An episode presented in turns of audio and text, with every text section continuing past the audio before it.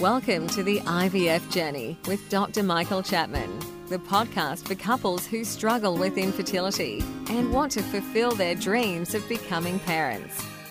To access previous episodes packed with ideas, solutions, and tips that actually work, head over to Dr. Chapman's IVF podcast on iTunes.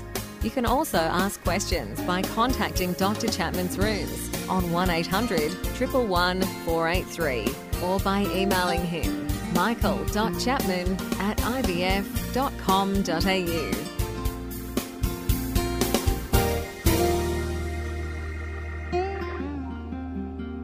Hi, this is Professor Chapman. Recently, we've been doing some Facebook Live sessions where I've been answering questions from the listeners and participants.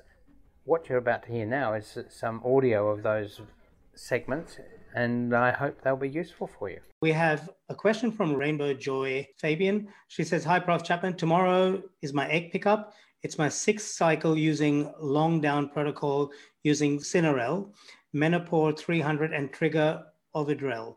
In the past, I got some good fertilization rates, but mostly I only have three embryos, but I suffered miscarriage due to trisomy. I also had IVF cycles where all of my embryos got arrested. This time we'll be doing PGS. What are the chances that I'll be having good fertilization this time and hopefully normal PGS embryos? My husband has balanced translocation 13 14. I'm wow. 36 next month. Sorry for the long post. Thank you. you. Your journey is a long one, that's for sure. And I can see the hurdles that you've had to um, navigate to get to where you are. It's disappointing that you've only got uh, you're only getting to embryos on a few of the occasions that they're actually ar- arresting before they grow to the day five size. I suppose I'd be asking whether that laboratory is working uh, efficiently, uh, whether this is an unusual event that, that they don't get through to blastocysts because at 36 you should be getting that far. Obviously, using your husband's sperm with a translocation is going to reduce the chances of getting to embryos, but it certainly doesn't prevent it happening. And usually, the balanced translocations uh, show themselves later on uh, in terms of increased miscarriages rate, not necessarily uh, in creating the original embryos, but it may play some part. In terms of the egg collection tomorrow, uh, it'd be interesting to know how many follicles they've seen uh, on the scan uh, yesterday, and that gives us the best idea about how good this particular cycle is going to be. But they will have to get them to good blastocysts on day five to be able to do the genetic testing of the embryos. That's when we generally do it. But so good luck. There's a half questions for glue for IVF that help, I would like to try again. I'm not sure what that okay. means. You're talking about embryo glue, um, which sounds like a fantastic product. They've named it well. It's not a glue at all, to be honest. it's actually a, an enzyme that breaks down this, the um, outer shell of the egg, uh, which is what happens in nature as well. And by doing that, we, we think that it might improve the attachment rate of the embryos. The scientific evidence to support it is there. My suspicion, however, is that most of the reports have been funded by research by the company that says that they make it. So I'm always a little bit nervous about the fi- those sort of findings. It certainly does no harm.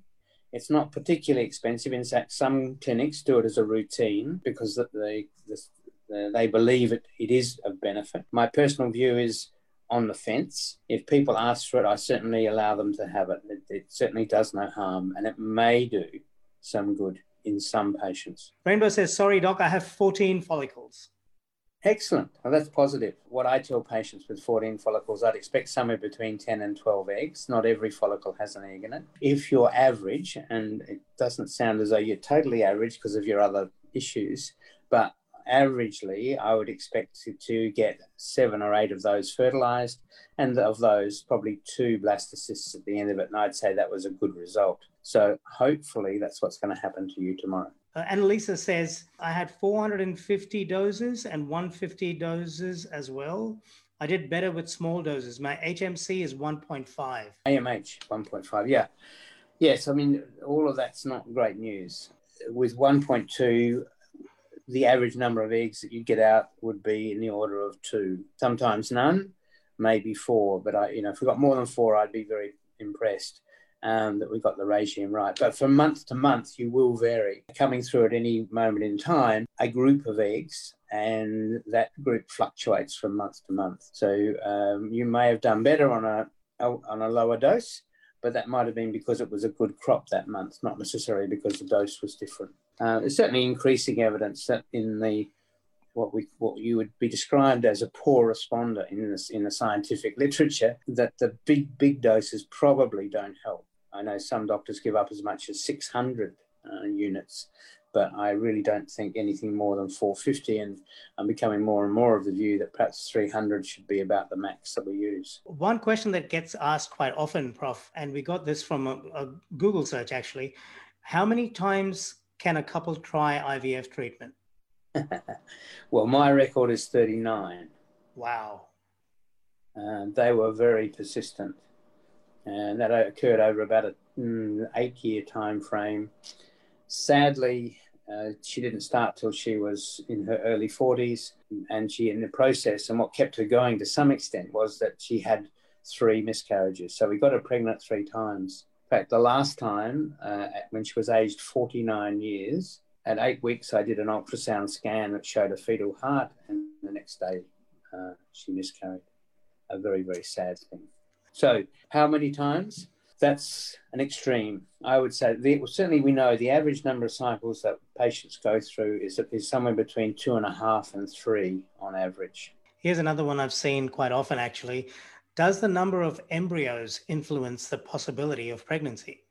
Yes, it certainly does. Unfortunately, uh, just as in nature, it's a numbers game. The more times you have the potential for an embryo to attach, the more chance there is of getting pregnant. If you are 30 years old and you have one embryo, certainly through our clinic, we'd be telling you you have a 35 to 40% chance of being pregnant. If you had three embryos, by the end, by the time we put three back, it will go up the, the rate, the, your chances of being pregnant go up to around 75%, 80% if you've got three good embryos to put back one after another after another. So, yes, the number of embryos does impact uh, your chances of conceiving.